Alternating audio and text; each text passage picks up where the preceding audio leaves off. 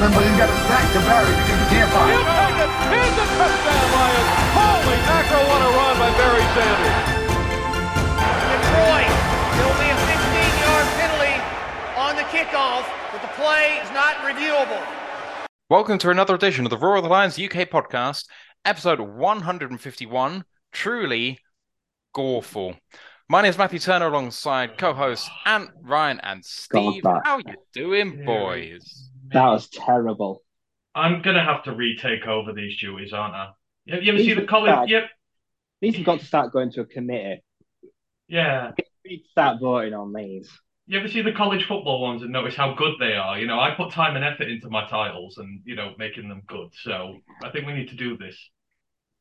All I can say is a planning document is available for you to make amendments to it whenever you like, wherever you like, and I know that because Steve has tripped me up by putting in additional information which isn't required and I don't want. So if you want to change the episode title, you are free to do so, people. I, I, I was gonna put zebras are a cowboy's best friend, but I didn't want to make this about the refs. But it's it's gonna be about the refs, isn't it? So Is it? yeah. Well, feels like we beat ourselves a little bit. No, well, we did, but they did as well. You, you know, like kind of when you're losing and then someone comes in and sticks in that final boot that does you in. That's the that's the refs. They stick in that final boot. Well, we can talk about the game in just a moment. I'm going to get through our usual preamble as I always do. Don't forget our Discord channel. Please do come and join us and be a part of that. It's been a very active community in the past day, as I'm sure you can appreciate. College Football Podcast is chuntling on. That's not a word, but I said it anyway. Um, how's it going, guys? What happened last weekend? What are you going to be talking about this week? uh, college football. Uh, yeah, no, it was it was another good weekend. Another some good results there. We're doing our technical half season mocks this week, although it's a bit beyond half season. But don't know, who cares? Especially given the state we're in at the minute. Mock draft season is upon us, so we're doing that. We're to look back over this weekend just gone, and then looking forward to next weekend. It's, it's the uh, MSU Michigan rivalry game.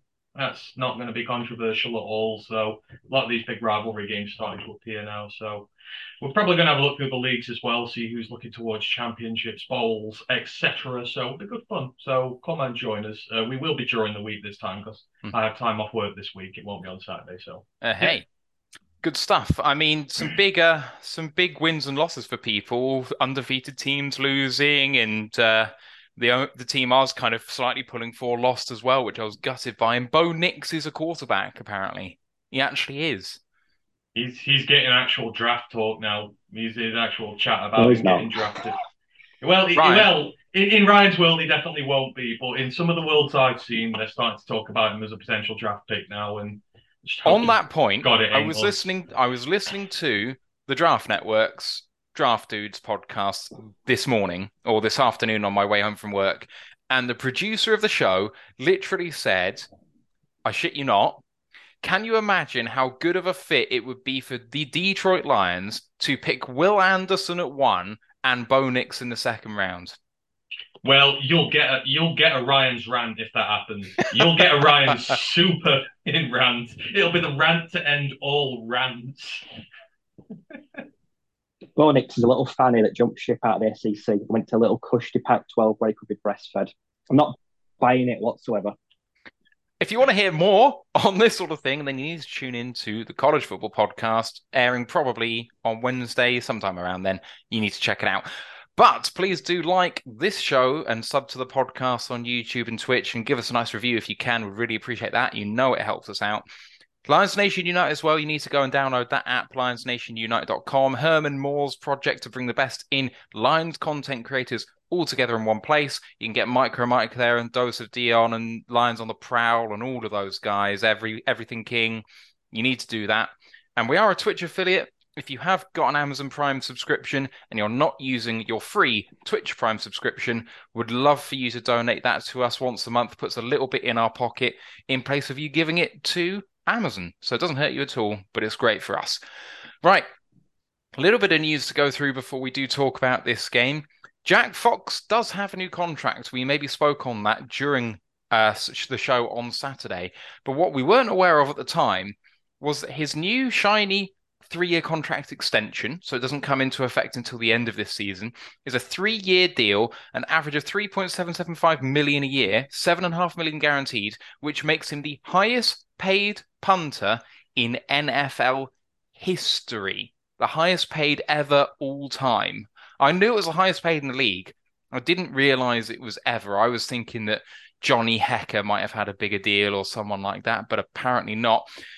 Vaitai has been restructured. That saves 2.42 million in cap space. In all likelihood, it adds 2.42 million to the next two years subsequent to this one. DJ Chark and Bobby Price placed on IR.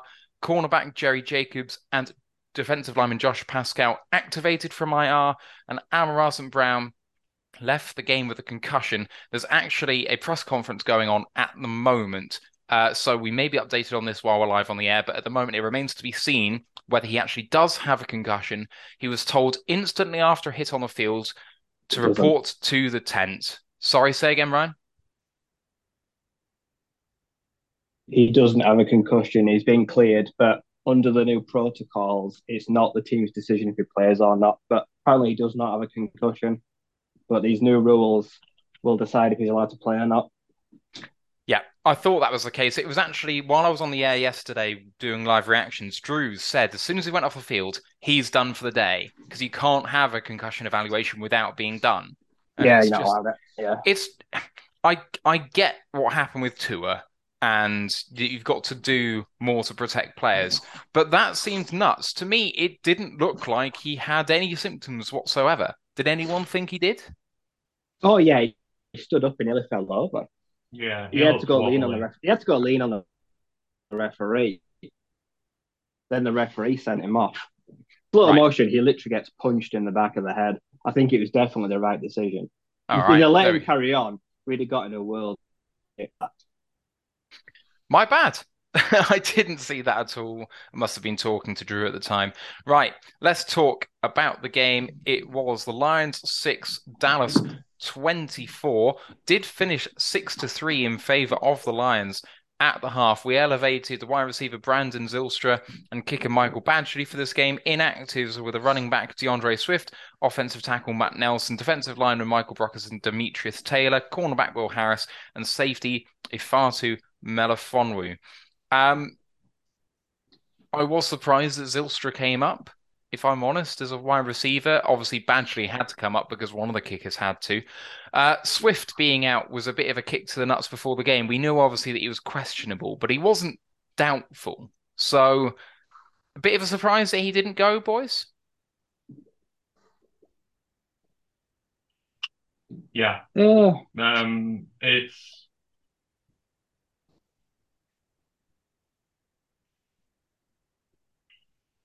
Anyone? it was a shock. He's had, he's had two weeks off. Sorry. Um, he's had two weeks off, and you know he's still not healthy. This shoulder thing and whatever, and it's just like it's getting to the point now where it's just annoying.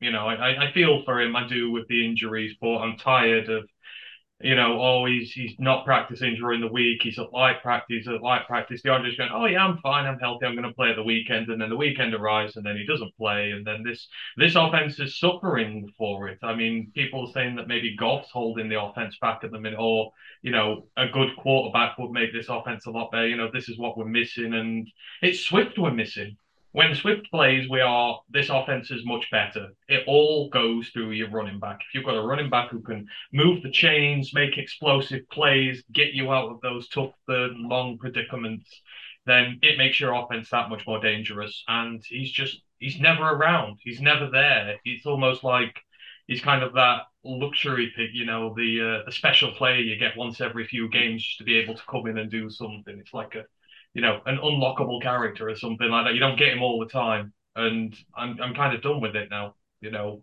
it's frustrating knowing that you've got such a great player and you can never play him, and it's just like, well, what's the point at this point? You know, is he going to come back next week? Is he still going to be dinged up? Is he going to take one hit and then be out another few games? Um, I just I, I don't understand why it's taking him so long. To come back. You know, you see Brian Robinson got shot. He's playing. He's playing well. You see other running backs who are taking hits who are still playing. They're playing well, and I'm about done with it now. I love him as a player, but he ain't reliable enough for us. I'm done with him. I wash my hands of him. Replace him. He's an absolute liability, unfortunately. For all the talent in the world, he has got no durability whatsoever. Puts on muscle, puts on mass, like you say, and he's still basically about as durable as a breadstick. And Duce Staley must be losing patience either. We're literally told us hard knocks like, we need you to be tougher. We need you to try play through pain and injury. And if he ain't going to do that, then we'll just get rid of him. Right, trade him. Honestly, I, at this point, I don't care. Like I said, I'm drafting a running back next year in the first three rounds, and I'm going out there to get his replacement. Yeah, and the other one who perhaps we didn't miss on the field, but certainly was someone surprising that was a healthy scratch was Michael Brockers.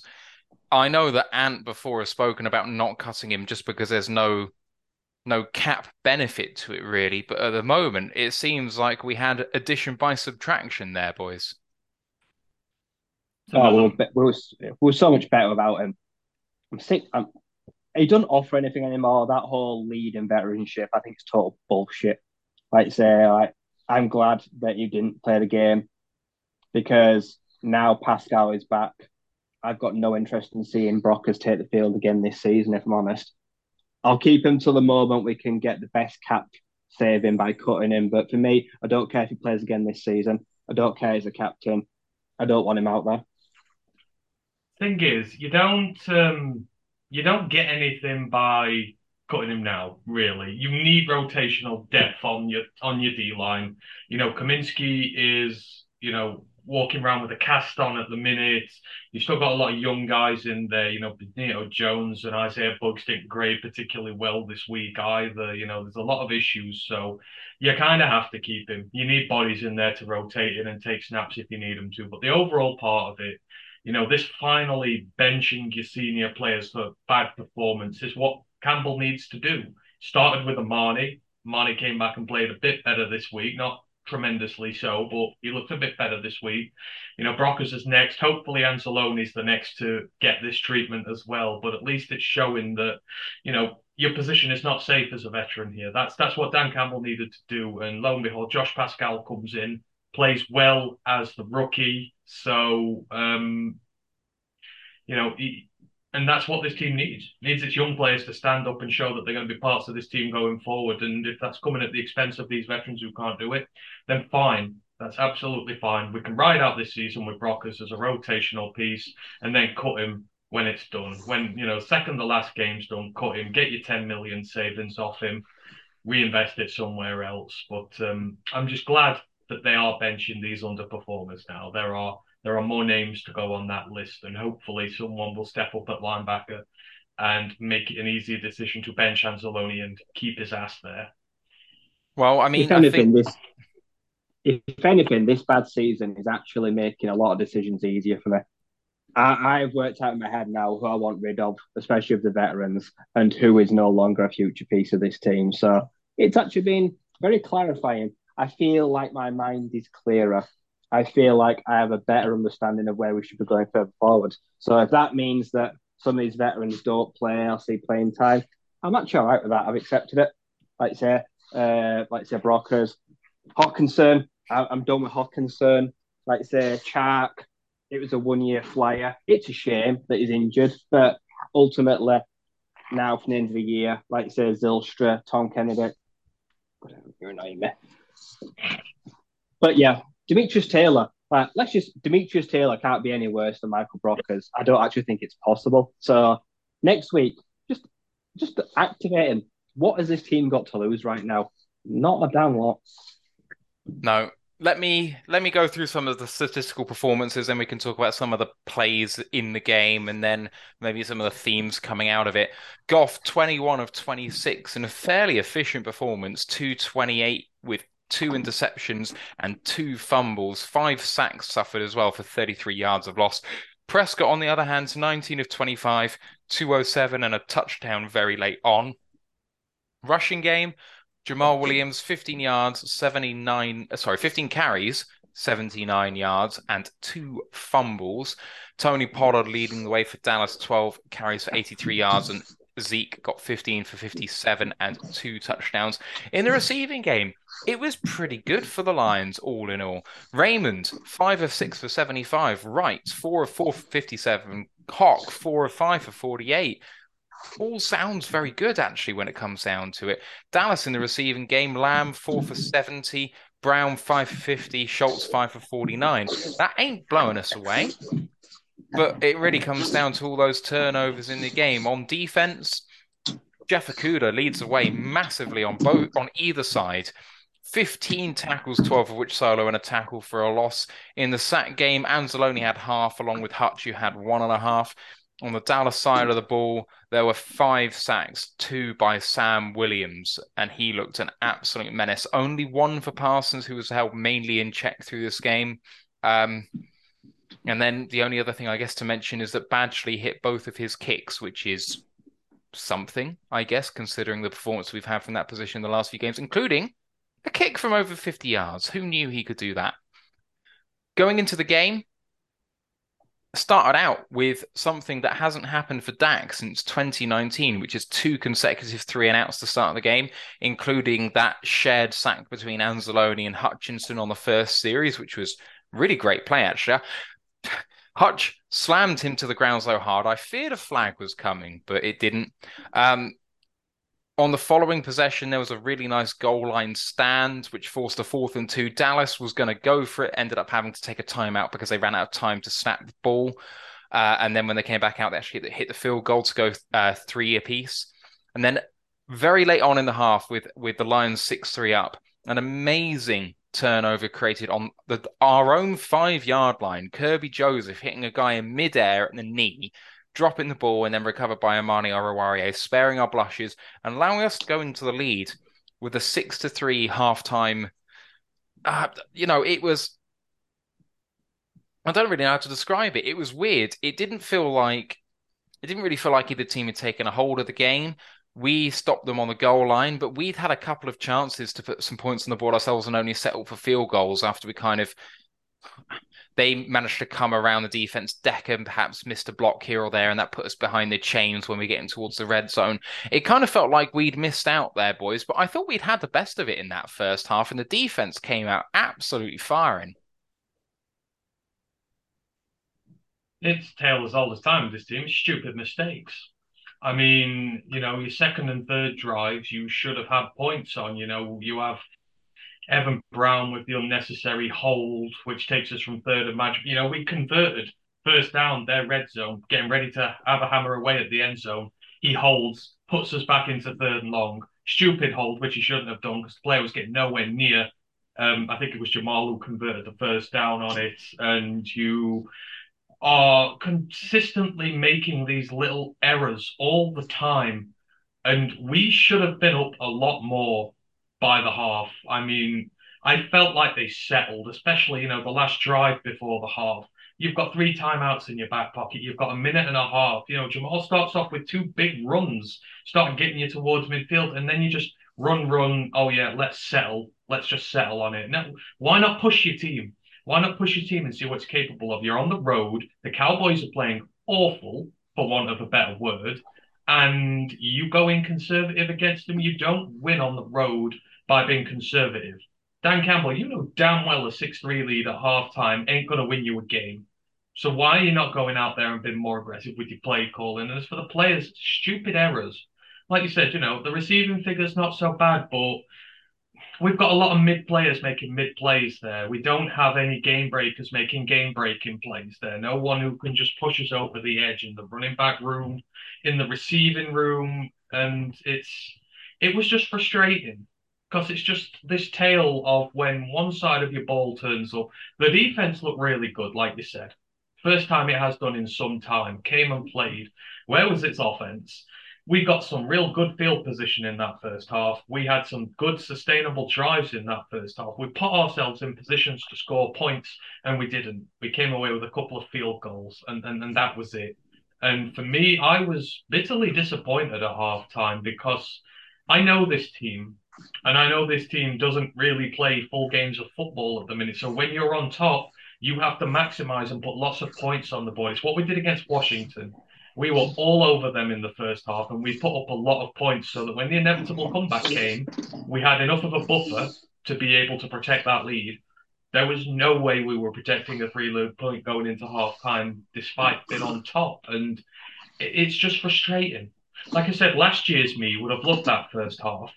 Full of fight, full of vigor, defense looking good. That's all you want here. But I'm sorry, in my second year, I need to start seeing signs that this team can do a bit more than just fight out a half and have a three point lead and, and, and settle for things. I need I need to see more. And I didn't see that. And, you know, I was not happy at all come half time.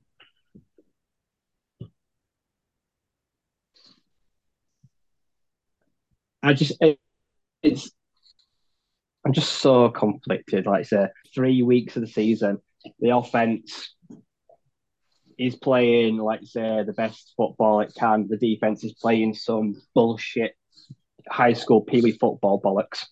Go to New England and the defense, okay, wasn't terrible, but the offense was putrid. And then, like say, Goff being efficient, like we're saying that tongue in cheek because he was pants for most of the day. The offense if Brock Wright is one of your leading receivers, that means you your day's been pretty bad. Josh Reynolds, absolutely nowhere to be seen the entire game. Like if it, if it was chemistry like between Goff and Reynolds, like I said this year, like it's it's gone. Like I said, the fact that he don't like he don't like train all week and then plays tells me, like I say, that it's either something not right then, or maybe he shouldn't have just played, but we were down to bare bones, so he was he was forced to. But yeah, defense, great. I say Okudah flying about everywhere, playing nickel, playing strong safety, playing linebacker. If that's what we're going to do with him for the rest of the season, great. Because an island at cornerback is truly going to waste when he's much more versatile than playing that position there. So, defensive adjustment promised that after the bye, before that, we were just getting lied to week in, week out. But they told us we're going to do some different stuff, and we got it. Offense, like I say, Craig Reynolds was just getting blown up in the backfield every other player. Once again, we were on third and long multiple times. We converted the odd one, and then the oh, the penalties. Sometimes we look fantastic. We'll, we'll go for a stretch where we get a few penalties a game, and then we'll go on a stretch where we just shoot ourselves in the foot constantly. This is just another of those games where we just crucified ourselves. Terrible holding calls. Evan Brown, like I say, pulling guard. Too many times he just did not get there and he missed. Like I said, Jamaal Williams whiffed on some blocks. Goff out there running for his life at, at times. And it was just a slugfest. At the half, to be 6 3 up, I was actually delighted because I like I did not expect to be in this game whatsoever at the half. That last drive there, Dan Campbell don't trust the offense. He said he was thinking we don't have a deep threat. We've barely got a mid threat. Amon-Ra's gone. We we have literally got no real passing juice right now. So he decided to just whip out, take the lead to the half, knowing we'll get the ball back after the half. And at that point, I was fine with it. If we got something coming out the half that literally addressed going into the half and not getting anything. But second half, just a totally different story. I mean, I just fundamentally going back to Brown, he looks all at sea for me at guard. He's not a guard. He is a centre. He's a backup centre, and he's a bloody good one. Just, just play Stenberg. Like, what is all of this rubbish with adding Skipper in there and stuff? I know Stenberg missed an assignment two weeks ago, and it could have been a touchdown if he'd actually hit his mark and he just didn't know what he was doing. And that's a big thing. You need to have trust in the alignment to know what you're meant to do on each play. I get it. But he he he performed really well apart from that one snap in that game. And he is a guard and he's on the roster into his third year with the team. Cut him or play him in this situation. If he can't get onto the team as the backup guard, and you're not re-signing him after year four, because at the moment I can't imagine a scenario where we're re-signing him after year four. What's he still doing here? Play him or cut him, but they're doing neither at the moment, and he's not doing any good just sitting there. Like I, I don't get it. this experiment at right guard's failed. And they say the run game has noticeably got worse with him not in there. That was his thing. I know the past game it wasn't as great, but you kind of have to accept your lumps there. Some teams do that. They they accept a little worse pass protection if it means they can run the ball better and he moves better, he pulls better. He missed one assignment. He hadn't before that during the season. There were so many examples of him pulling well, gets up to the second level fast. You've trained him to be there. Play your guard there. The whole thing with Skipper's failed. He's just back to being awful again and not really contributing much to this team.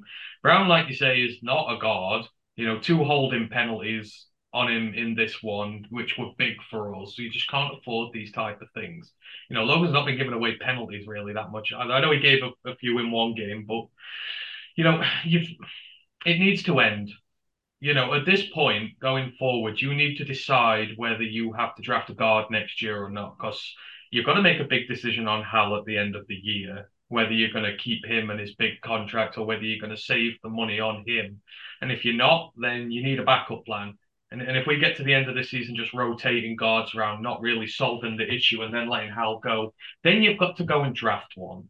And then that's a draft pick wasted when we could be spending it on defense trying to get that fixed because really we need to be sending as much ammunition you know, to the defense this year as possible in the draft. So mm. if you can avoid having to spend picks on offense because you figured these things out, then do it. Just put Logan in there. Just expose him for the rest of it. We're one and five. What the hell does it matter at this point? Yeah. We ain't going for the wild card. We ain't going for the division. We ain't going for nothing this year. At this minute, we're playing for pride. We're trying to finish in front of the Bears if it's at all possible. That's all this is down to. So put him in, give him the year, see if you can develop his pass pro enough for him to be a long term solution. Because the rest of that lot, well, we might get onto this later, but I'm not so sure about the rest of the line. But um, at the minute, it's the one glaring error. So do what you can to fix it. Put him in there and just leave him in there and stop with this Evan Brown box. I think you're only doing that to justify paying Evan Brown what you are because we put the high tender on him. We're paying him a fair bit of money, so thinking, right, let's get our money's worth out of it, but just leave him where he needs to be. Right. Let's move on to the second half. And first possession, as you say rightly, we get the ball back. And first couple of plays, Goff just decides to go play action and absolutely just float a ball into coverage. Receiver's not looking back for it. It's massively underthrown. It just kind of hangs in the air, just straight into the DB's arms. It was one of the worst picks I've seen by a Lions quarterback in some time. You know, sometimes you just get things wrong. You underthrow it a little bit and it gets caught by like a, uh, an edge player or something. And like, well, that doesn't look good, but okay, that's just a small mistake that looks really bad. This was awful. I mean, really, really terrible. So, and I mean, it would be if, if it was a pick. It wasn't a pick. You know it. I know it. We all know it yeah, it wasn't a pick. It wasn't reviewed. I heard some people say they think it was like briefly looked at in New York, and it's like there's no evidence for that. You're guessing, and like it's meant to be checked, but they must have just thought that's clean. Let's move on. And it wasn't. It definitely was controlled with help from the ground. There's there's absolutely no doubt about that. But it doesn't detract from the fact that it's another piece of evidence against Jared Goff. After four games this year, we thought we'd seen maybe 11 straight games of passable Jared Goff play. And the last two have made us realize that this is Jared Goff probably for the rest of his career. Like it's going to be a seesaw thing with him, and it's just to stick another bit of thing. He should never have thrown that ball, regardless of whether it was caught or not. Oh well, so he shouldn't have thrown that. It wasn't a pick. I mean, I'm no, I'm not an apologist for him, but it's not a pick. You can't beat him up over something that wasn't a pick. And as for the rest, that's automatically reviewable. You know what automatic means? You've got to do it. And they didn't. 99.999999 recurring percent of the time that happens, you have to go over to the damn board and you have to check it. The fact they didn't even go over there to check it. I mean, where are we? Third quarter, Cowboys are losing at home, offense is struggling. Let's give them the call. And, you know, that sets off a spiral of motions in event there. So that first pick, that'll dent his confidence, especially when he knows that it shouldn't have happened. You know, and then that affects his confidence, which affects us If that call is reviewed and overturned as it should have been, we're at third and two. We're still at halfway. We're in good field position. Probably could have ran it over if we wanted to, and we're in a position to put points on the board. Game is completely different. Not blaming this all on the ref, but at that point, that is a critical juncture in this game and an incredibly bad mistake to make. So instead of us having another chance on a third and short in a good position, we get a turnover, which is not a turnover, and you get your confidence of your QB knocked. And it shows on going forward. because It was the same with the second pick. Should never have happened because of repping decisions. Brian, do you have any thoughts on this? I mean, for me, the ball was just so badly positioned that it should have been picked, whether it was or not. Oh, shite ball, yeah, double coverage should have been picked off. One picked off. CJ Mosley did the exact same thing. It got reviewed and it got overturned. Actually identical in a game icing interception, reviewed and overturned. But at this point, where the team is right now, Goff can't rely on confidence. Like Goff has got to just have that awareness. Reynolds, I don't think had any idea that ball had even been thrown. No. It was that far behind him. But at this point, now when I'm questioning this, now looking back at the first half, thinking we should have tried to score. Like I say, if we if we came up like saying now, I'm doubting the decision at the end of the first half as well. So it was just a cataclysm of errors. So at this point, yeah, momentum is just gone. Uh, the thing is, if you're going to throw that ball to me, you want it on the outside shoulder of the receiver, or you want to lead the receiver to the left hand side of the field because he's got outside leverage. So, you know, the, the, the DBs on the inside of the receiver, throw it to the outside of your guy. It means only your guy can go and get it. And it also means if you over or under throw it, it's less likely to go in the DB's direction. But it was inside him instead and underthrown. Like it's. It's two bad things. The direction was bad and the power was bad. It was an awful throw. Anyway, We've talked about that ad nauseum, so I'll move it on. After that interception, the Lions can't survive another goal line stand, and Zeke balls over from a yard out for a 10 6 game. We then go three and out, and the punt is returned for a 52 yard return. There was a gap in the coverage, but I think it was because of an over pursuit up the middle to try and get the, the catcher before he could move and just create mm. the hole. And a big ass block in the back that wasn't called. And that. And actually, it was an amazing touchdown saving tackle by DeShon Elliott to get there because he's already gone past Jack Fox at this point. He's got open field in front of him. And Elliott had been beaten earlier on in the run, but managed to recover back to actually get there and tackle him. So it was amazing that that didn't go for six. Um, so, you know, that that happened. Uh, but on the following lines of possession, a really lovely play action pass, tight end screen to Brock Wright with people in front of him looked to have made it, uh, got into the further touchdown, looked to have broken the plane. Reviews after the event showed that he was about half a yard short, uh, short with the ball placed at the one yard line. So they didn't quite give us the benefit of a doubt by a half yard. But what's a half yard really? Lots of people screaming for the flag to be thrown by Dan Campbell. This has already been covered by Pride of Detroit in terms of why you don't challenge Why? that play. You don't challenge that play ever because you cannot win the challenge. Like it's just if you if you challenge it, you you lose the challenge, you lose a timeout, and maybe the ball gets moved a half a yard if you're lucky. But unless you're confident he's broken the plane, and after the first look, it was clear that he hadn't, then you just you don't challenge that. So I actually think that is a positive on Dan Campbell for not challenging that play. But that is what it is. Um, just a shame that the refs put us a half yard before because if they'd given us that half yard, maybe it would be different. But on the very next play, bring in the heavy set, and Jamaal Williams fumbles in the backfield. Ball is recovered on the half yard line by the Cowboys. Amazing play on the left hand side of the line by Demarcus Lawrence, who beat his man off a snap, beat Hockenson, who was pulling from tight end on the right hand side of him, beat the fullback who was coming to meet him to punch the ball out from Jamaal Williams. He beat three men, three, including, so I think it was um, Dan Skipper, Evan Brown, Brock Wright. So Brock Wright playing the fullback role, Skipper playing right tackle, Brown playing right guard, and Wright playing fullback with Hawk pulling from the second uh, from the from the tight end spot outside um, Skipper. It was some very, very big men being beaten by one of the best in the league. It was fucking embarrassing, is what it was. Yeah, let's stop making excuses for this. It was atrocious. End of day, yeah. It don't matter for like I said, at the one yard line to not punch that in when Jamaal Williams, at the, like after four weeks, had like six touchdowns, and a lot of them are coming short yardage. Absolute criminal. And I know he must be upset by this point, but I don't give a shit how Jamaal Williams feels. Like I say, for him to just have an absolute meltdown in this game and be one of the deciding factors why we lose, just not good enough. Skipper, like I say, smoked.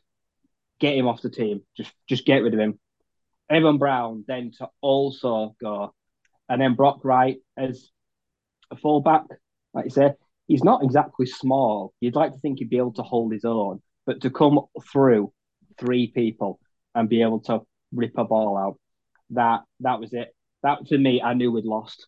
I knew the game were over there and then. Confidence in tatters. Dan Campbell needed a new headset because he went fucking ballistic, didn't he? He launched that headset, and that's the maddest I've ever seen him. And I was glad that he did that. I bet there was some choice words said at full time after that play. I hope each one of them got absolutely rollocked for that. I mean, that's pride, if anything, to be beaten so comprehensively. We said this game was about restoring your pride as a Lions player after that humiliating showing a few weeks ago. You're on the one yard line and you get absolutely bullied by Demarcus Lawrence there. Three of you. You should be ashamed. You know, you as a professional footballer should be ashamed of that. Jamaal should be for fumbling the damn thing. The three of the guys who couldn't make a block should be ashamed. That for me is where the real problems with this team are. I can't just be taking these moral victories every week where we do this all right for a while. This this is where a team wins games. This is how you win games. This is the next mental barrier that this team needs to clear to learn how to win. And that was the chance there that they had, and they failed. They wilted in the light. And we've seen it again and again and again this season. When the lights are brightest and you need that one big play to give yourself a good chance in this game, you're not good enough. And I was absolutely disgusted with it. I don't care about the spot or anything like that at this point. That's fair. But I mean, that's what good teams do. Their players stand up. I mean, no one talks about Micah Parsons, the tackle he made to bring Brock Wright down. He, he started a full 15 yards off behind him when he got the ball. You know, all this crap about linebackers don't matter. Well, I'm sorry. That linebacker is showing how valuable he is to his team. He saved them that game with that tackle and I don't want to hear no more, no more rubbish about how linebackers are not vital to a team. What he did in that game won it for them. I don't want to hear this. He's an edge. No, he bloody well isn't. And then no. Demarcus Lawrence, their star man on the line, comes up, beats three men, makes a big play there. That's what good teams do. Their star players stand up and make plays. Well, where is our star players? We don't Where's have our big any players on offense? Well, all, is it is it a rebuild or not? We don't have any star players. All I hear is this team is young and it's got no we veterans on our offense quarterback veteran running back veteran left tackle veteran center veteran you've got tight end veteran you've got veterans there who should make plays for you who should be able in those you can't blame it on youth there you can't blame No. it on inexperience No, and I. I wouldn't. I actually think the that the play call is probably wrong as well, and I, I don't think that's an angle that's maybe been covered that much. But I don't know why we don't QB Every- sneak from these positions. no, no, we don't want to QB sneak there. How many times? I bring have we- Sudfeld in and do it. I would do something because he's six foot, whatever the he is. Six, Bring yeah. him in. Sneak So- it with him. Do How many different. times have we seen the Lions being burned on the one yard line by that stupid play action rollout to the right with the fullback who's a tight end in the flat for a touchdown? It's like our Achilles heel for losing touchdowns in that spot. But we should be running that ourselves. Brock Wright had a really good game in the receiving game. He's a tight end, so he can definitely play that role. So he can feign the run, chip a blocker if he needs to, and then get out in the flat. Goff is actually very good running the play action stuff, and he showed that most of this game. So why they think you're going to be running? Every man his dog thinks that the Lions are a rah rah team who love to run the ball. Everything is telegra- telegraphing run. So why not do what they actually don't expect? It's meant to be a chess match, and no one's going to talk about this because, in the end of the day, the run is a fine call it should work. And that's why it doesn't really matter. But I don't think it's quite the right call. I think we can do better. But the way it actually went down, I know it's a goal line play, so it's slightly different, but we had seen multiple occasions in this game. Um, it was highlighted during the coverage actually by the Bloomin' former Cowboys quarterback, whose name always escapes me, and I hate him. Romo. Romo. Romo highlighted how good some of our run, run blocking was sometimes when we went in tandems of two. When we went in tandems of two, they were creating massive holes for our running backs all over the field. Now, it didn't always work, and the Cowboys did have some where they beat us too. But general, it was working out very well for us. But when we brought three, it went all to pot. What the bloody hell happened with that play? I just, I don't, I don't understand it. I mean, at the end of the day, Brown is a backup, Wright's a backup, and Skip is a backup when when you're getting your best team out there, and and that really is a difference. So why are they the ones we're running behind then? Let's put it behind. Let's put it behind Sewell. someone else. Sewell. Where He's was the Sewell lights in that out play? tackle in the Ali this McNeil. year. Where's McNeil? That's it. Bring in your Fullback. big skin bruisers. Do what college players do. Bring in your, your nose tackles. Bring in your heavy guys, and just run the ball over them. I, you know, maybe they're expecting run. Well, I expect my offensive line with three first round picks on it to bloody well make a gap in that situation. Games possibly on the line. I expect my guys to get better, and instead they just got completely and utterly overwhelmed. Hmm. Williams didn't move a yard from where the ball was. He, as soon as he got past Goff and had the ball in his hands, he got hit. Where's my offensive line that I've invested in to Wi- be able Williams- to punch it in in those situations?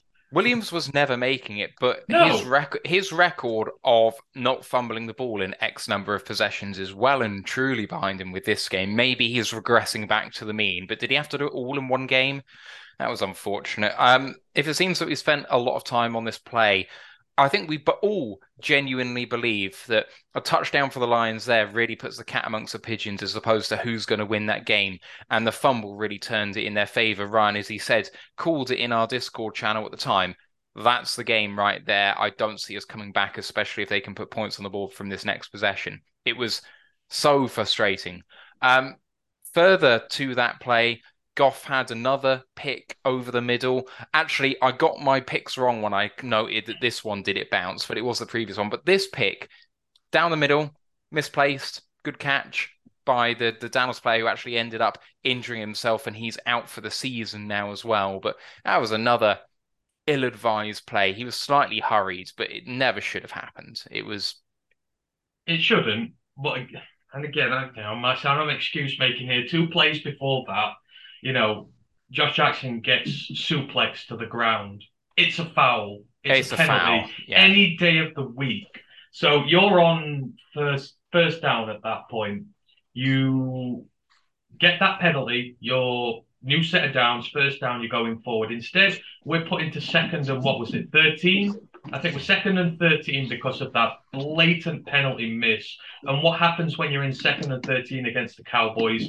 They bring the pressure on you. And that's exactly where we cannot afford Jared Goff to be throwing from third, two and third, third, second and 13, then third and 13. He forced that throw. And I'm not absolving him for one minute, but the point is we should never have been in that situation because that is one of the most blatant penalties I've ever seen in my life. He did that with intent to harm. You saw he did. You saw how he arced him back just for maximum impact. Yeah. That should have been, you know, that that you know, that should have been a 15 yard penalty. We should be a lot closer and we shouldn't be making throws from third and 13 against that Cowboys pass rush. So these are the little things how the refs influence this game. And as I say, I'm not blaming them for the overall thing, but these situations where we threw the game away should not have happened because referees made calls which made those situations happen. Yeah, and it was an egregious no call as well. I mean, the word isn't like, you know, the I don't even know how to put this. The word is unnecessary roughness, and that was by its very definition unnecessary. He had him.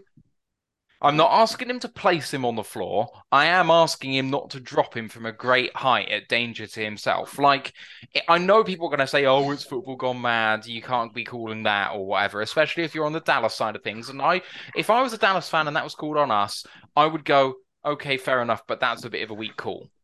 But it should have been called. Or as a as, as trying to be as neutral as possible, it is very unnecessary. So that that was very very bad. But Goff has his second pick. That leads to another Zeke touchdown from the one yard line after a Jerry Jacobs DPI. He couldn't get his head round. It was actually pretty good coverage. He just mistimed it slightly, but there we go. Goff then had time to have three fumbles at the end of the game. Was it? No, two fumbles at the end of the game. Beg your pardon. Strip sacks when not feeling pressure. Dak gets his gimme touchdown late. I don't he couldn't miss that one. And uh, then another fumble to finish the game. And at some point, I did feel like they were going to bench Goff because what good is he being out there? He's clearly getting nothing done. Game finishes 24 to 6. I don't feel it was representative really of the overall game. I thought we were very much in it for the entirety of it up until the final seven minutes or something. But my God, no touchdowns again in this game, two straight games, no rushing or passing touchdowns of any kind. It's rough. And yet, we were saying in the game two weeks ago before the bye, it was very much on the coaching staff as to what happened here. One of the things I want to lead with in themes is that I don't think this was a game which was particularly coached badly. I thought on the defensive side of the ball, massive improvements and changes and schematic things that had been done, which meant we'd done better.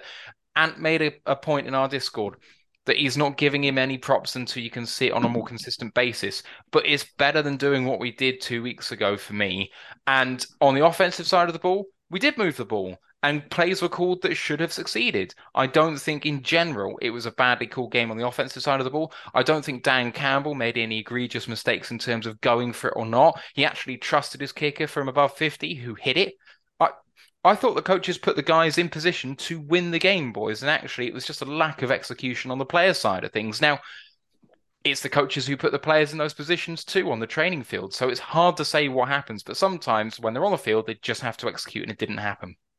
One hundred percent on the players. This is literally one hundred percent of this blame lies on the players in this one. They're the ones who made the stupid mistakes.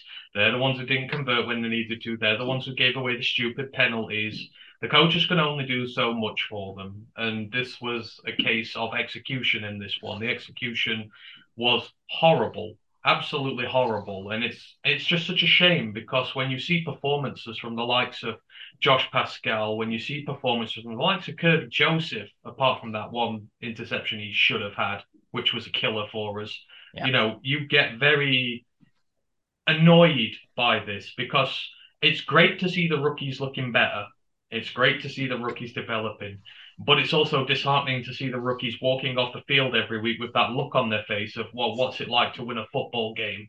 I always say this is a big part of rookie development. You want to develop properly, you need to learn how to win football games. You need to have those confidence boosts coming into a week with confidence, not constantly beaten down and your coach trying to pick you up all the time and they're getting let down by the veterans. The veterans let us down again big time in this one, and it's a concerning trend on both sides of the ball. Our quarterback let us down, our running back let us down. You know, on defense, our linebacker Anzalone let us down. And we got a few stops, but still a lot of mistakes in there, and you know, it's it's concerning, but it's hundred percent on the players. As as for the Aaron Glenn thing you mentioned, yeah, you know, fair enough, they have one good game, but I mean two weeks or three weeks ago now, people were going, "Oh, Ben Johnson's going to be a head coach. Ben Johnson's amazing. Look at this offense. Six points in eight quarters. Six points in eight quarters. Not acceptable. Not anywhere near acceptable. And this is what I mean. The coaches, we're overreacting so badly to them. Last year, Aaron Glenn's a masterpiece, going to be a head coach. Start of this season, Ben Johnson's a masterpiece, going to be a head coach. Now it's what's the hell's going on with this offense? This year at the beginning, it's Aaron Glenn doesn't know what he's doing, yada, yada, yada. We've got to start seeing what happens over a period of time before crowning or crucifying these guys. Because, you know, everyone was raving about Ben Johnson. It's like, give it time. Someone's going to figure out this offense eventually, and we have been figured out. Our offense has been completely and utterly exposed these last two weeks. I mean, this for anyone doubting the Jameson Williams pick in the draft this year, this is why you drafted him. Because we have nobody like him on our offense. No speed, no deep field penetration, no ability to stretch a defense. You see how close defenses are getting up to us to stuff our run game. It always feels like when our running backs have the ball, there's about 20 guys swarming around him because there's no one deep. There's no one who demands that type of respect down the field in our offense anymore, especially with Chark out injured. I know he wasn't doing great on the field anyhow, but at least with him on there, you've got to respect him slightly deeper down the field. So you can't stack the box as much against this team. Well, you know, this is why you drafted Jameson. This is why you needed him. Defensive coordinator sat down, saw the way we played, and they have completely and utterly figured us out. And our coordinators now need to sit down and figure out how to overcome this. They need to come up with something new. They need to freshen it up again. And so I am not giving Aaron Glenn or Ben Johnson any props at this moment in time for their performances until they start doing it on a consistent basis. How many times have we said the defense has shown up, but the offense didn't? And then the week after, oh, well, the offense showed up, the defense didn't. Why are they not doing it consistently? Why can our coordinators not get consistency out of these players in this team? And I know the likes of Drew have said it's because you've got just young players on there, you've no veterans. It's no excuse. If they can do it one week, you can do it the next. You can. You've just got to put them in favorable situations, scheme correctly, and get going there. I mean, if there is a little bit of coaching blame in this, it will be on Ben Johnson because some of it was predictable. It's not changing. A lot of these screen passes getting blown up early. The run game is getting blown up, and we've got no answer to it. We desperately, desperately need Jameson in this team now to give us some form of edge again. Some other thoughts I had from the game before This- I go on to some. Oh, this sorry. game, like say, if we're looking, No, you go. You go. My thoughts on this game alone, 100% players. They let the coaches down, like you say. They just, in those pressure moments, they just did not deliver. And for 80% of the game, the coaches put them in all the decisions, put them in all the places to potentially succeed and put points on the board. I can live with the decisions that Dan Campbell made, didn't made, didn't waste the challenge, didn't consider one. Like I say, he took that lead to the half because he felt good about his defense. Probably didn't feel as good about the uh, the offense, but that's understandable because for me, this game, this was the eye opener that, like say, Goff's got to go. Goff has got to go, and I'm not dilly dallying about that anymore. Like say, I'm not oh dithering about it. I'm done. Like say, so his time in the league as a starter is under threat, but I don't care where he sees that right here, as long as it's not here. That that's the biggest thing coming out of this game now. So I agree with Ant that right now the Detroit Lions offense deserves no respect from defenses. If I was a defense, I wouldn't fear this offense. I wouldn't give it any respect. I'd stack the box knowing you can't beat me because you haven't got anyone with any credible threat going down the field. I feel like Jameson Williams has got to come back as soon as possible. But I feel like on the flip side, the coaches will probably want to manage the expectations and probably don't want to put him at harm, seeing how this offense is currently being managed. So I hope we see him as soon as possible. But if they try to delay it as long as they do, it actually won't surprise me. So ah. I do I I don't know. I'm managing expectations. I'm not sure how quickly can make an impact with who we've currently got to getting the ball down the field, but I'd like to see him on the field as soon as possible because we traded up for him. Like I say, we gave up capital for him. So I want to see what he's got. I, I I'm starting to have a horrible feeling now that they're going to shut him down. You know, when you're Yeah. one and five, we're potentially going to be one and six. When the Packers are done with us, we're at one and seven, one and eight, and he's on the cusp of a return. Then I think they're just going to shut him down and you know wait till next year, which was probably always the plan anyhow, and it sucks. But as much as I would want to see him play and gain NFL experience, I don't want him going into a second year as a fresh rookie. I want him with half a season under his belt so that he can adjust to the league and we can see him hit the ground running next year. But I have this nasty feeling that we're trending more and more by the week that we're not going to see him at all. I disagree with that take, and I know why you're making the take, and it makes sense. Uh, we saw them do it with Swift last year when he could have come back for the final four games or so, and they just shut him down. And But you saw, and Ragnow, but you saw in the off season Dan Campbell during Hard Knocks talk about the fact that he said, you know, if we could do this the this training, if we didn't have to do this and you could go out there on Sundays and perform well, I don't want to put you in harm's way. You're more likely to get injured in training than you are during the game. You know, I don't want to be doing this to you, but you've got to do it in order to get there. And what you've just said, Ant, about wanting half a season under his belt for Jameson, Dan Campbell comes from the point of view, generally speaking, of I want you playing because the reps are going to help you. That is what he believes fundamentally. And he may have been persuaded otherwise last season for a couple of guys. But I think there's a big difference between three games left in a season and, I mean, how many do we have now? 11? We have 11 games left. You know, we've got two thirds of the season. If he misses another couple of games, you've got half the season left. And I think actually Dan Campbell will regard that as a big enough time to actually make a difference in his his career. So I'm But not, not ready there to return yet. yet. He's not ready to Okay. return yet, and we're But- probably looking three or four weeks still minimum. Well- so you're over halfway through the season then. Pre-bye, after the the post game presses after the Pats game, it it was kind of intimated, indicated maybe that it might be a month from that point. Well, that's only two weeks from now, so we don't we we don't know. No one has any bloody idea. Like that's the answer here is we don't know. We were told Paschal was going to be ready before the season. We've just seen him in what week seven.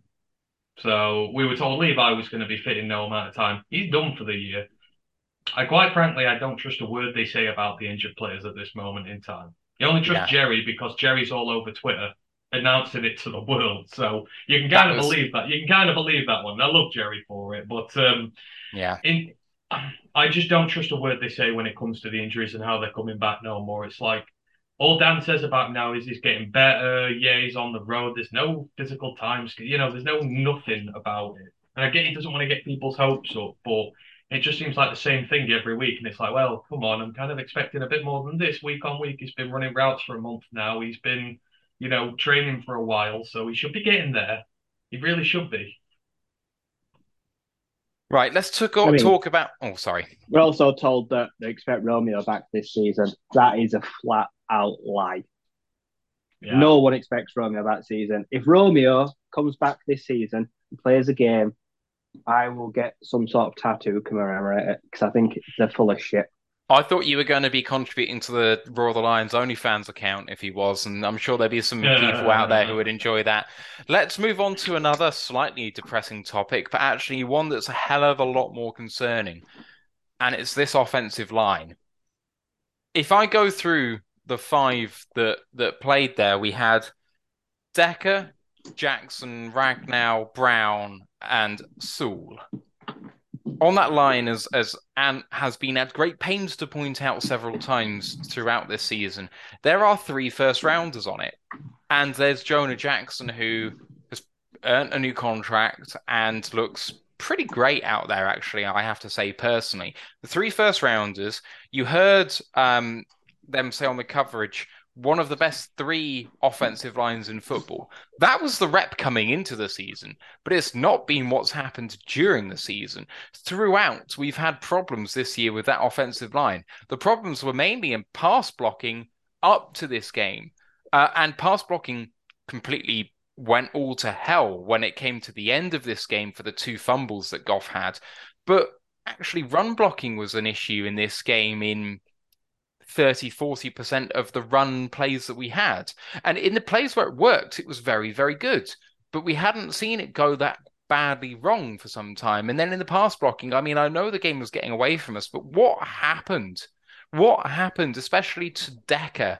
I mean, Ragnow, I thought, had a reasonable game. Jackson, I thought, had a good game. Sewell had a really good game. But Brown and Decker, especially, were liabilities out there, not helped by Skipper and Hockenson also being liabilities.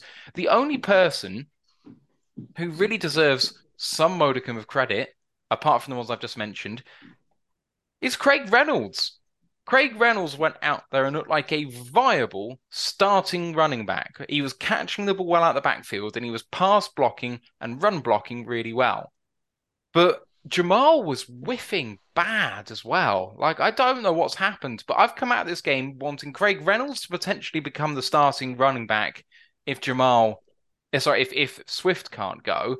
And I am I'm not as far along perhaps with Ant as questioning whether Decker's going to be worth this anymore, which I don't know whether that was overreactions yesterday or not. I'm still a believer in Decker and just feeling that, you know, some people just have bad and good seasons. And on the whole, I think you're going to get more good than bad from him. But it's concerning. I thought this was going to be an upward trend and it just hasn't been it. This offensive line has problems. Well, you know, Jermar Jefferson's our best pass blocker. Where the hell's he? when these guys can't do the job there. I, I don't know why he's not getting game time, especially in absentum of D'Andre Swift not playing. But the line itself is concerning, and you're right. I'm I'm not overreacting about Taylor. He's on my list of concern now, and this isn't just an overreaction on one game and that. He's he's having a bad season, and you know he was all right last year. He's had the injuries, but he's already given up more sacks, quarterback hits, and pressures than he did last year, and he's played 140 less snaps than he did last season. You know, more sacks, more QB hits, more pressures. He's struggling. And he was injured last year as well. So he's coming back off an injury. He didn't play the first six, seven games, whatever it was. So he's coming back hurt and he was still playing better than he is now when he's meant to be healthier. And as your second highest paid player on this team, which he is, and his contract value is only going to keep going up, which it will, I expect better.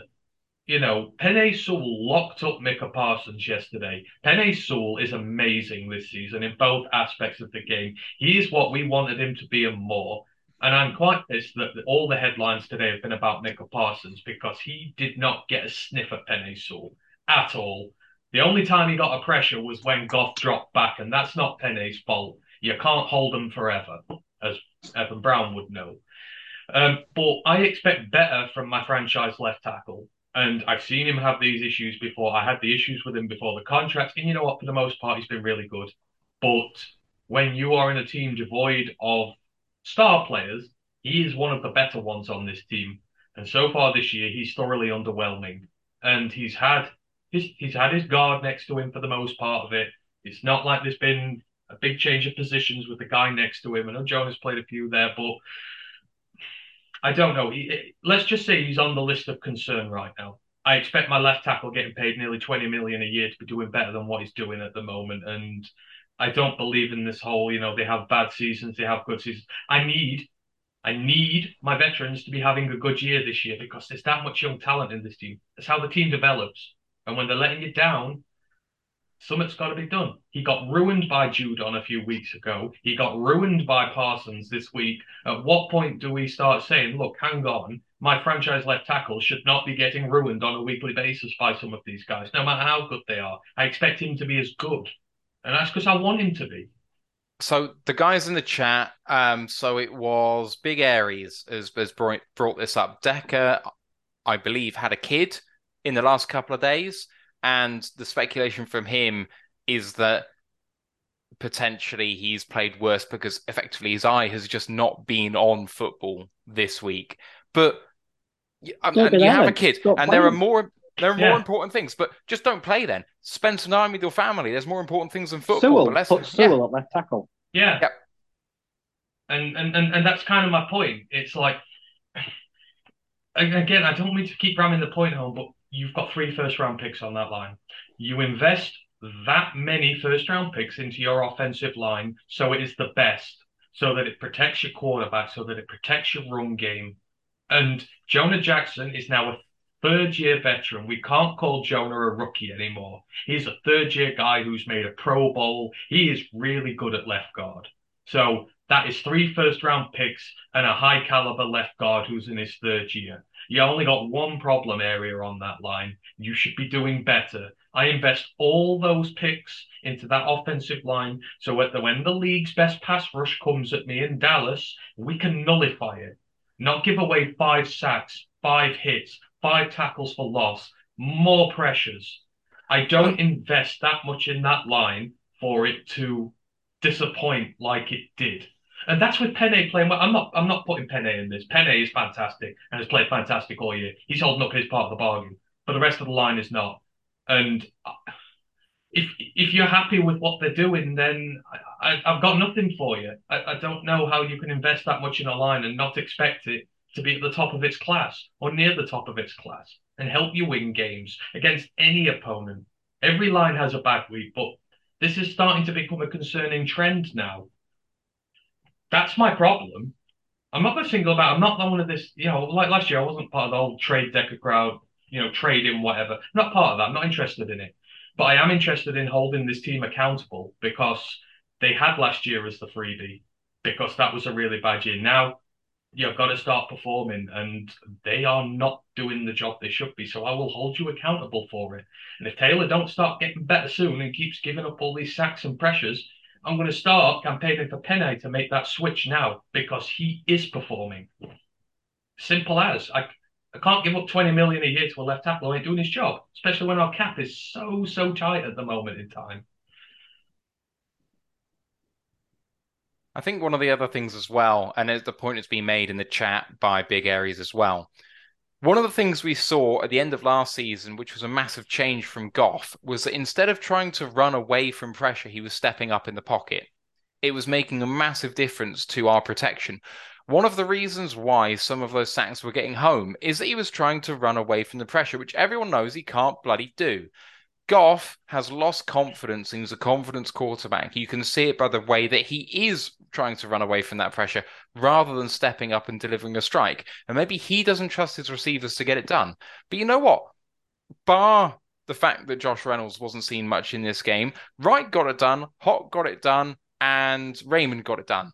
So Make sure that you have just a quick check down read that you can make it to if you have to. Step up in the pocket and deliver a quick strike if you have to, but don't do what you just did.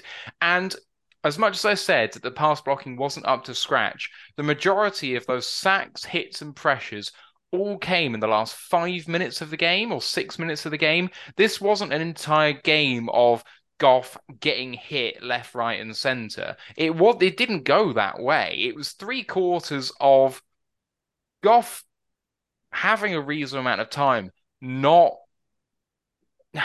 it just throwing some bad picks or whatever, or just not trusting them to throw it down the field, short completions. The game script kind of just didn't wasn't conductive to what happened out there as well. So maybe that is on Ben Johnson, but maybe it's just on injuries to all of the players that we actually rely on in the passing game to move the ball down the field. Further to Ant's point about Jamo not being in there. So it's just a kind of a perfect storm of Goff not trusting the receivers because they're not out there.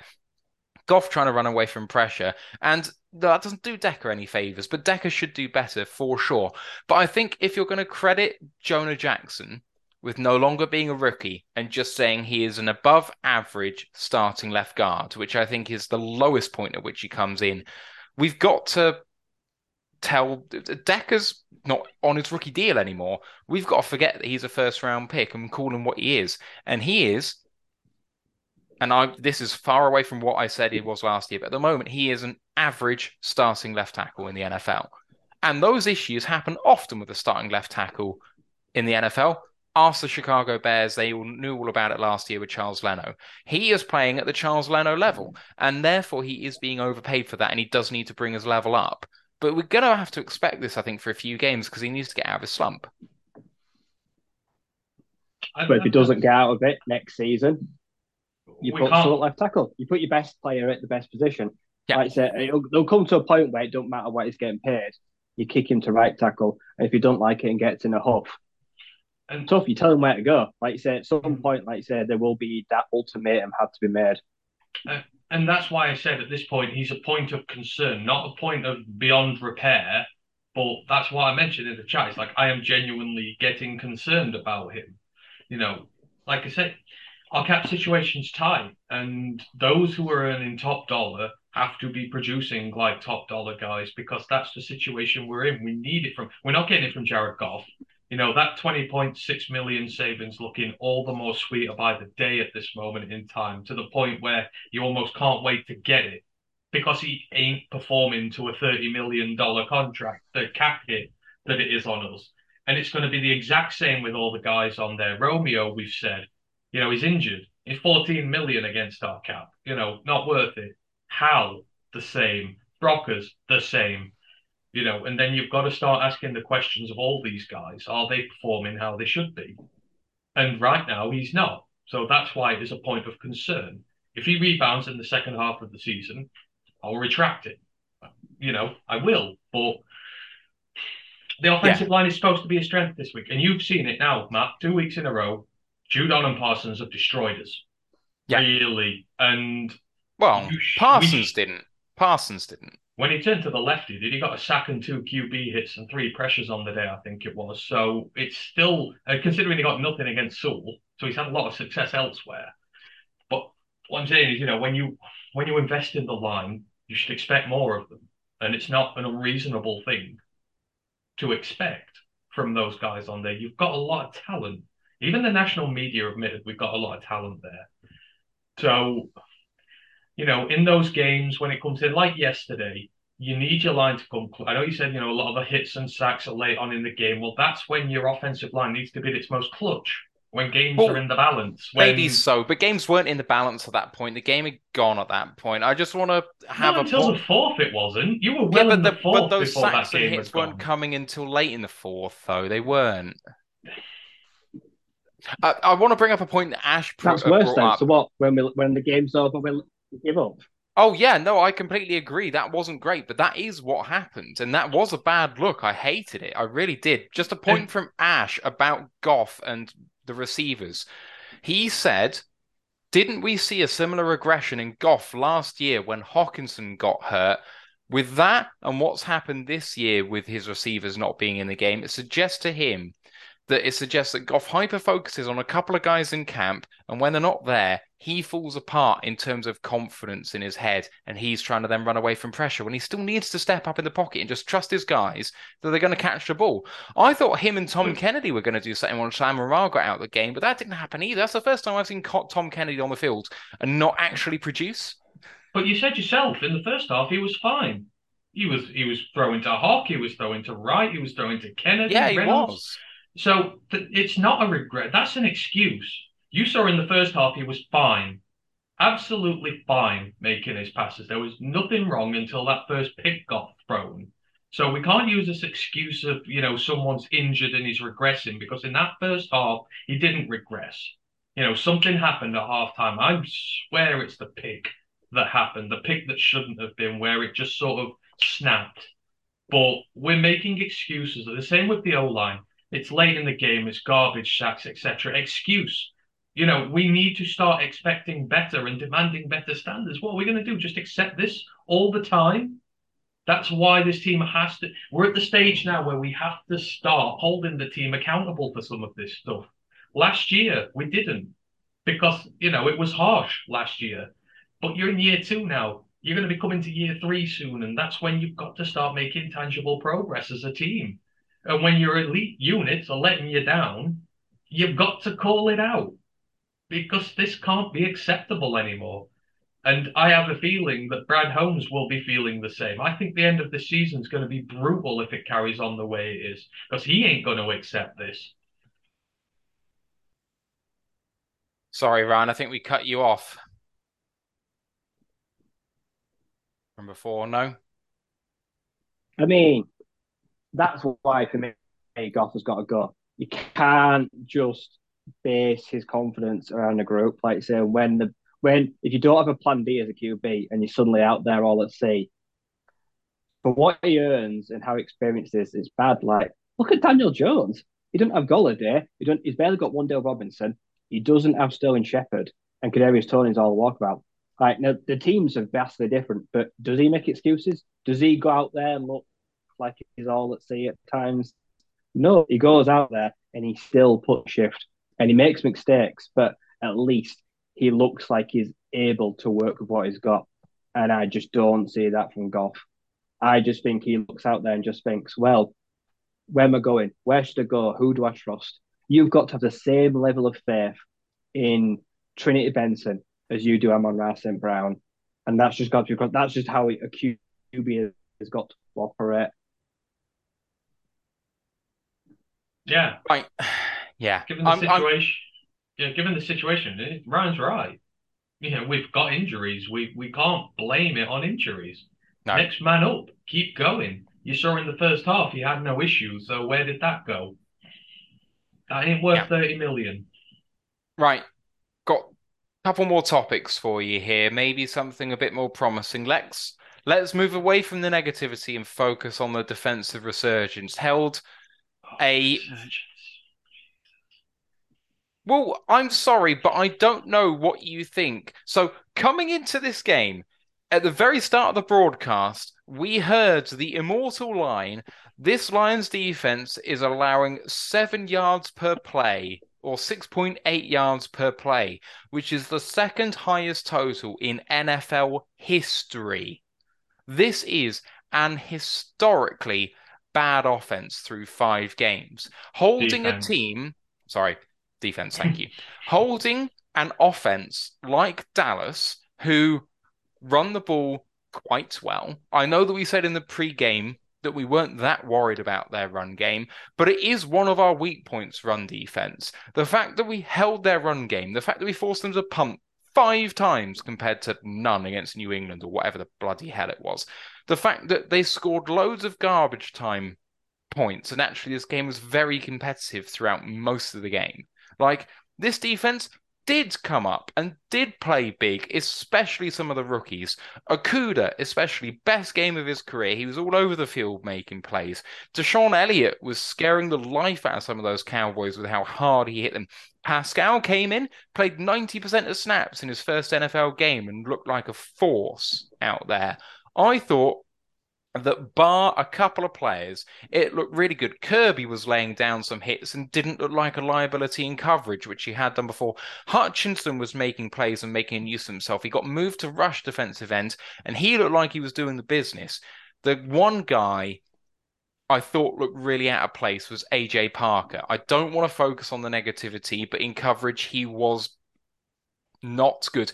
He was matched up with CeeDee Lamb quite a lot and that is a hiding to nothing Why? FA. I, I, well because Dallas were moving him about and exploiting the matchup, and there's nothing we could do about that. We played a Shouldn't lot been on of the field. Yes, he shouldn't have been on the field, but we played a lot of zone coverage as well. I don't know if you guys noticed that in the game, but for a team that's playing 55% man coverage, we fundamentally changed that quite a lot. And I think that's one of the things that led to an improved defensive performance was a bit more zone coverage ignoring AJ Parker. Improvement everywhere, boys. We've got to take the celebrations where we can. Come on. So, no argument with any of that. What I take is when you go defensive resurgence. Resurgence means that, you know, you've come back from a very far place behind and you're doing it consistently. Let's not try and you know that that is short termism. You have a go at me at short termism. One game does not make a resurgence. We could go to the Dolphins next week and get slaughtered. You saw the way they started okay. against the Steelers defense. Consider resurgence not... withdrawn. What would you like me yeah. to call it? Improvement? Good defensive performances from the players at this moment in time. Individual performances as of that, yesterday. that's a bit of a mouthful compared to one word. Come on, no, man. Still, I'm, I'm trying not to do this whole short term. I don't want to go resurgence just no, yet. Yeah, okay, that's fair. What was better was the defense. The defense was better. The individual performances were very good. Paschal surprised me. I'm not going to lie. I thought Paschal might take a bit of time to adjust to the league, and that goes all the way back to when me and Ryan were doing college scouting reports last year. He wasn't high on, you know, he wasn't the top guy on either of all this because there's a lot he needs to work on. But he came in yesterday and was really damn good, and I'm really pleased with that, and it's great. You know, in terms of the other rookies, you know, Kerby looked really good. You know, you got the forced fumble out of him there you do have to hold the pick against him. He will not get an easier chance for a pick in his life, and he should have held on to it, and that could have been big for us. But what can you do? Stupid mistakes. It's part of this thing. But overall, the defense was really good. We schemed it up differently. Hutch was better. Everyone seemed a bit more inspired, and that's really good. But it needs to become consistent, and that's the issue I have. I just don't you know, I don't want us to go around just making these grandiose claims about it. And that's that's all I'm trying to keep temper expectations here until we these things, you know, consistency is the name of the game this year. What we want to see from this team, we saw the spurts last season, we saw the little bits here and there where they were getting better. What you need to do now is see it consistently for this team to carry on progressing to where it wants to go. So defense was really good. I was pleased with it. You know, Alim is looking really good. I was watching specifically for him today because people seem to have been ragging on him a bit recently. He's playing really damn well at this moment in time. Really damn well. Really happy with him. And now Paschal's in to help him, someone who can actually run block and help him.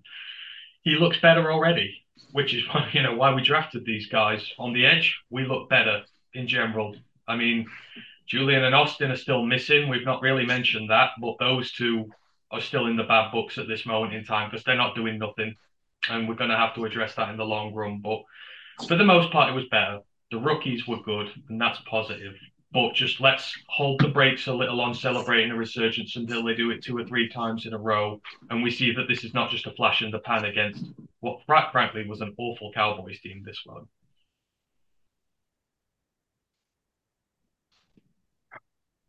Yeah. So I've been frantically replying to people on YouTube. There's a lot of chat going on in there about how to improve this team. Um, any more chat on the defense, Ryan? Any thoughts on on the defensive? I'll call it improvement for want of a better word. I saw factors that were night and day before the bye after. Like Hutch looked so much better in his two point stance and didn't have his hands in the dirt. Like he looked just he looked faster, he looked more ready, he looked more aggressive. We saw that delightful spin move finally make its appearance like for the first time this season. Like he'd gone out there with a bit more to his arsenal, like he knew he'd have to work a little bit harder. I'd say good solid performances across the board, like you say, the guys, the rookies, Paschal, had great three great quarters. He just ran out of gas, but that's to be expected because he's been thrown back in quickly. But across the board on defense, I was very happy. And they only scored two points in the end because probably they were knackered because the offense kept turning the ball over and they just played a large majority of the game.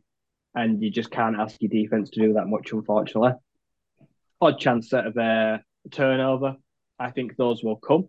I've seen a jump from Kerby like say, he has he did look exploited a few times early on in the season, but a solid out in there against a team that had some, I'd say, actual weapons. The Cowboys do boast a plethora of weapons on the offense, and for majority of it, we kept them fairly quiet. Like say, CeeDee Lamb and AJ Parker, awful matchup, but what can you do? Eh? Like say, that they they moved him and dragged him around. But yeah, if we go out and the defense can play the majority of what we've seen against Miami, got a good chance to be in the game for some point of the stretch. So yeah, I will make my final judgments on the defense again next week. Can it be replicated? Can they play with that much ferocity and juice and energy again? That is what I'll see a consistency level. Because if they go out next week and just look gassed like they gave all all after the bye, I'll be back straight into the uh, back to square one again. So we'll see. And and can we just send out like a big and I'm going to swear here, so apologize to those of you who are, but can we send out a big collective fuck you to anyone who's used the term bust next to Jeffrey Okudah's name as well, please? Because Mr. Jeffrey Okudah is having a wonderful season, quite frankly, at this point, in all aspects of his game. He saved a touchdown with that big in leap he made. I don't know where the hell he came from on that one. But there was a goal line stand where he like jumped like in Superman and saved a touchdown on there. He was aggressive at the line of scrimmage again, getting in the backfield again, great in coverage again. You know, tackling like a machine all day long. You know, this is why when a guy has been out injured predominantly for two years, and yes, I know I have issues with guys like that, you don't give up on them. At least give them a chance when they come back. And I'm not going to say it yet, but he's starting to get towards the level of production you expect from what you spent on him in a draft. You know, he is getting there. And, you know, this is why you back your players, especially when they've been through what he had to go through. And it's just, it's wonderful to see. He, he we, we so badly needed this. Can you imagine if he wasn't fit this season? I mean, it bears not thinking what this secondary would be like without him there now. So, yeah. You know, you just can't do no but give him props week on week at this moment in time. I mean, so his tackling grade this year so far is 84 average, which is just incredible, really. Uh, like you say, best best game of his career. Uh, 86.1 grade per PFF. Just to go through a couple of those PFF stats on offense, Wright led the way with 78.6, Hawk 73.9, Kalif Raymond 73.8, Evan Brown 72.9, really. Frank Ragnow, 71.3. Those round out the top five. Top five on defense. Jeff Okudah, 86.1. Aidan Hutchinson, 78.1. Derrick Barnes, 74.8. DeShon Elliott, 70.2. All your 70 graded players are above. Those first three for, on the defense, the first or second year players. Uh, It's just absolutely shocking, really, that that's that's what we're doing here. But you know, there we go. Anzalone is hard done by being down right at the bottom at 36.5 because he was all over it, creating havoc, getting half a sack, making some really good tackles, and he makes one screw up on in coverage and he gets two penalties and and that ranks him down at the bottom. But I thought he had a good game. Um, It's six on six on receptions, 70 odd yards, two penalties. You expect better from your senior linebacker. I know people are saying that one of them was like a hold that shouldn't have been mm. or whatever, but you know, I know. I know. Let's be positive. He had a good day. I'm not gonna. Yeah, let's be positive. He had a So- good day, but we need more consistent and a lot better from him. It's encouraging seeing Barnes up there. Now I know he only got 18 snaps, but baby steps. Barnes has had some time away from the team. He's been pulled away from his first team duties, and I said at the time I had no problem with that. If it was a case of he's been thrown in the fire a bit too early, you need some fine tuning, you get him back in, a bit more confidence in him when he's had some time away, that's fine. And he came in this one and did well on his 18. So hopefully now we can start. That's like, like a little performance we can build on. Give him a few more snaps next game, and then a few more this game after that, and then just keep reintegrating them into this team, and hopefully the play carries on. Because I mean, hell, we need it badly. If we can sort of recover Barnes by the end of this season and get him playing well consistently, nearly on the cusp of a starting role again, then that's going to be a fantastic job from the the coaching staff. So, I'd say it's baby steps, but it's positive, and we're looking for positives. There's one. Right, boys. This has been quite cathartic. Anything else you want to get off your chest before we round this one up? Yeah. Fuck Tony Romo. Shit commentator. You're a fucking douchebag. Talks absolute bollocks. How is he allowed to commentate on Cowboys games? He just can't put his bias away. He took any shot he could at Lions. Everything was tongue in cheek. Like, fucking waste, man. Like, I, I, he can fuck right off. If we get him again, I will be unhappy. Come on, fact- Matt. You you've got to do one now, Matt. I've done one for Okudah haters. He's done one for Romo. Who who are you saying the F word to today? So I just want to say, upset. I just want to say to all you guys out there called Stephen Collins who hasn't, you know, haven't managed to make your internet work today.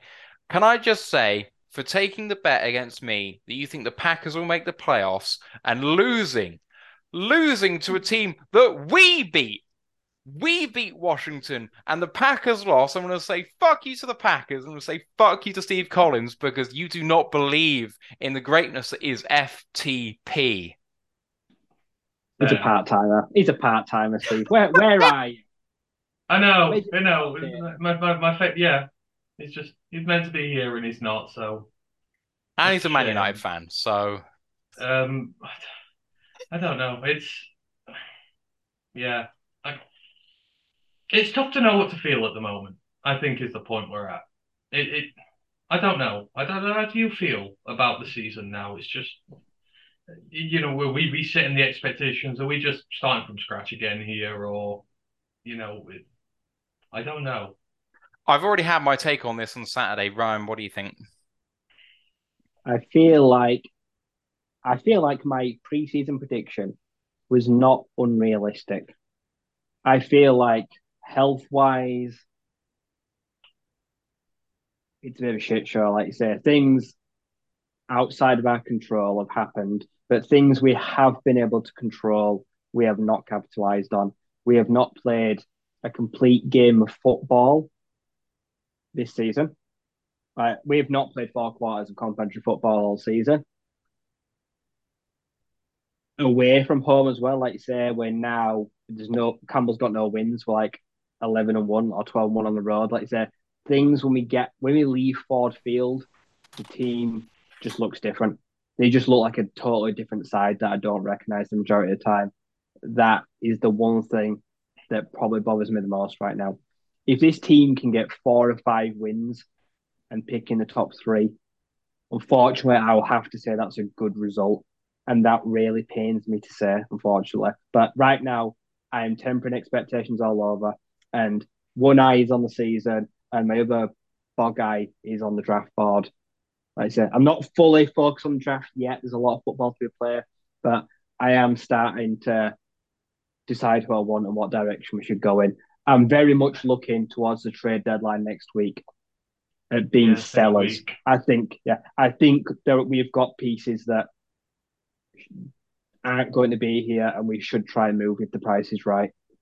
So I think that in this season, and I mean, for me, it ain't about moral victories and it ain't about, oh, we're near 500. It's kind of playoffs or bust, and it just always is. If you're not making the playoffs, sorry, finishing eight and nine is just no playoffs and shit draft position. Like, you're you're having the worst of all worlds. Now, I'm not saying that I want to go two wins on the season to get a great draft pick. That's not it either.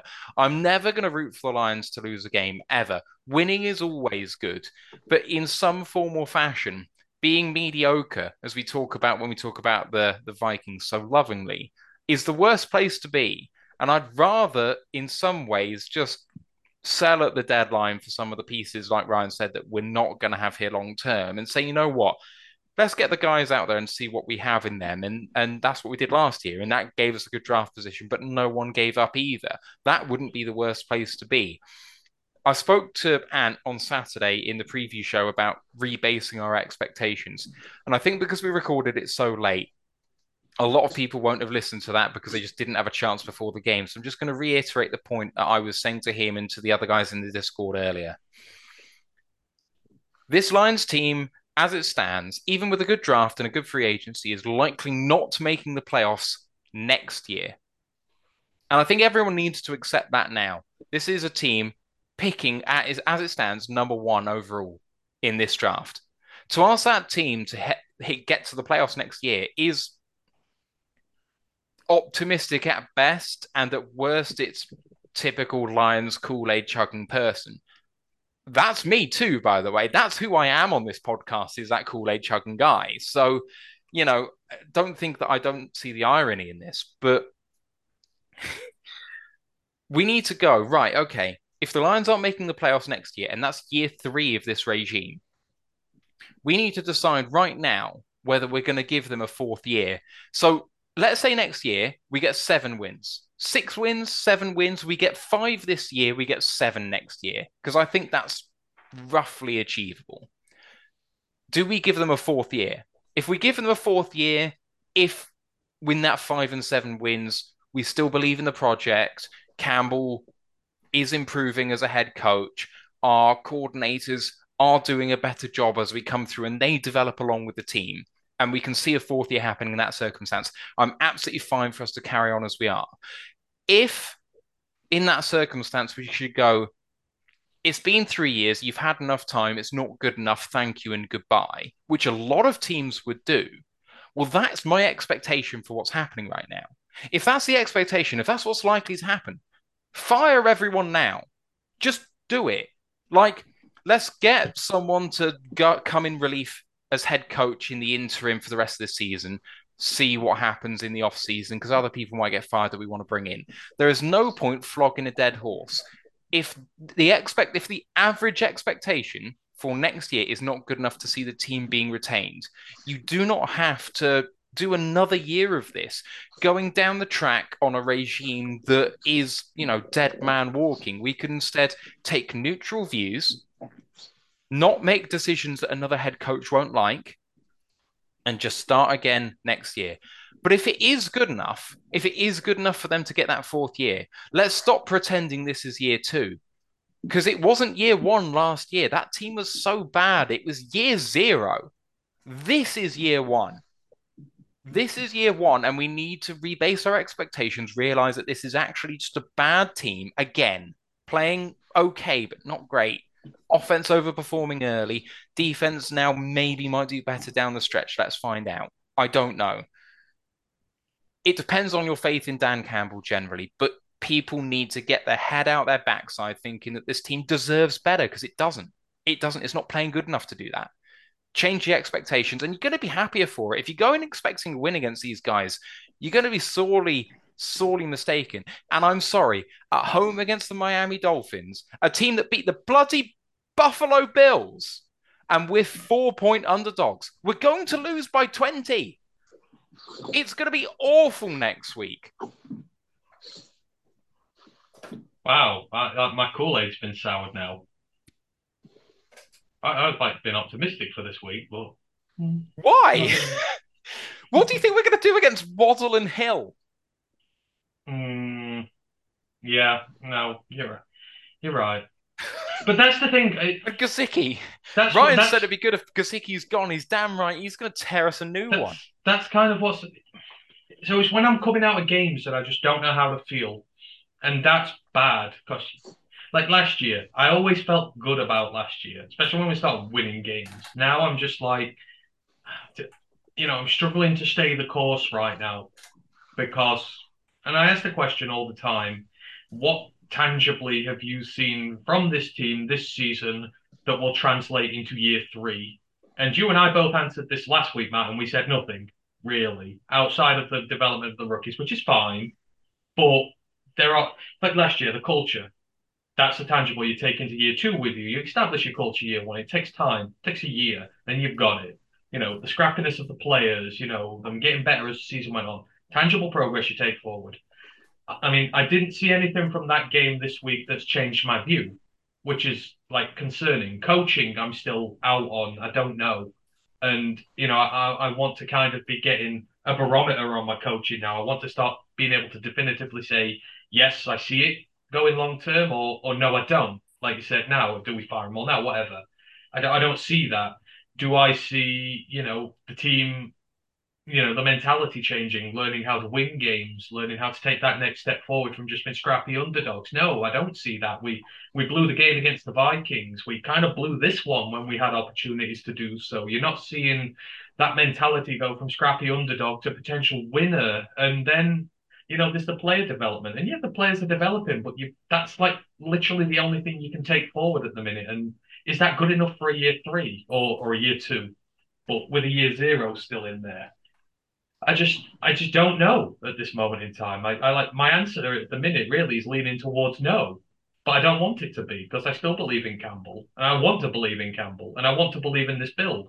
Last thing I want to do is start from scratch again, but I have to look hand on heart and say what can I see that will benefit this team next year. I don't know. Did did your mind change? Did you see anything over the weekend that you know changed your view from no? Yeah, I think I did. I think I think I saw the glimmer of a yes. Do you know what I mean? Like you said, in terms of it not being a short-term thing, I saw I saw five games of no real uptick. Like the offense was doing better, but there were mitigating circumstances for that, as I discussed before. Yesterday was the first time that I'd seen AG realize that there was a problem with his defense and fundamentally change what he was doing to good effect. It was the first time I'd seen that on the defensive side of the ball. Offense, we could move the ball between the 20s. It's not great, but I mean, we didn't even do badly offensively against New England. I don't think that he's a problem. I do I do have more confidence in the coaching staff today than I did on Saturday. Yes. Fair. I mean, not a lot. I'm not going to say it's a lot, but I'm saying it's a Oh step no, no, I'm not critiquing. That's you know, it's No. where we're all at at the minute. I'd say for the the name of the game for me is consistency. You know, if, if they do this consistently, then this is a net positive to take forward next year. Absolutely it is. I just can't commit to it right now when it's in drips and drabs. But if we can find a way to nullify that Miami offense next week, or at least keep it in check, then you start thinking, oh, hang on, you know what here? AG does know what he's doing. Well, AJ AG is making the adjustments. This team is fighting. It looks like, you know, this is what we want to see. If by the end of the year, the coaches, even if we're not winning games, but even if they're making the adjustments and giving us a chance to win games, that's a good thing going forward. And that's something you can get behind going into year three. So that's all it is with me at the minute. Is trying to find the consistency. Right now, it's not there, and so it can't be a positive. Just for me personally.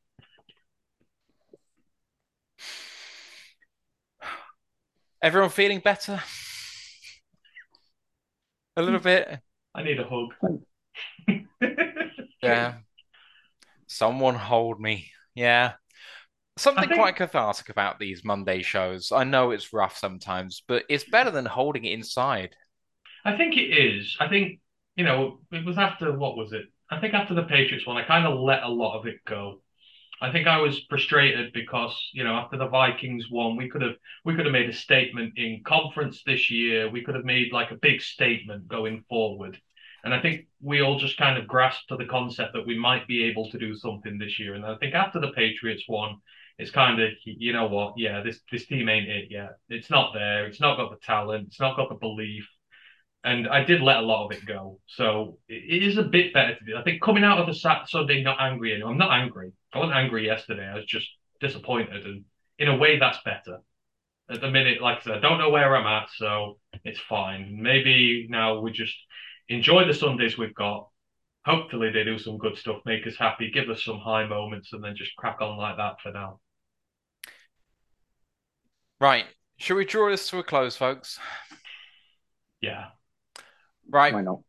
That's the end of this one. Our next show is going to be probably the college football podcast, which is going to be a really good one. Great week of college football. You'll need to check that out. The next show on the main podcast this coming Thursday is the Dolphins preview show. Really optimistic about that one if you don't know already.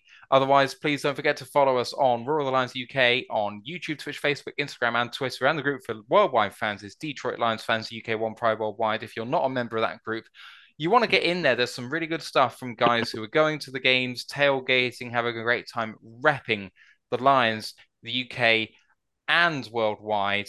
Uh, a bit of news from the Lions actually just before we go. The Lions have once again waived Maurice Alexander, the wide receiver.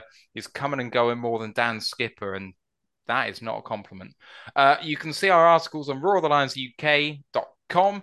Ash doing some great work there with the pre- with the preview um, write ups. So you need to go and see that before each game. As always, don't forget to subscribe and rate us five stars if you can, and please do smash that like button on your way out on YouTube. That'd be a big help to us. Just thank you to everyone for listening. The guys on the live doing all the comments as we go is really, really good fun to read in Twitch and YouTube. And you guys on the audio pod, you're the best. Love you guys. To Ant and Ryan, it's been cathartic as always. Let's hope for better this time next week. Otherwise, here we go again. Let's go, Lions. One pride and fuck Aaron Rodgers. FTP. And I hope the Bears get slaughtered later.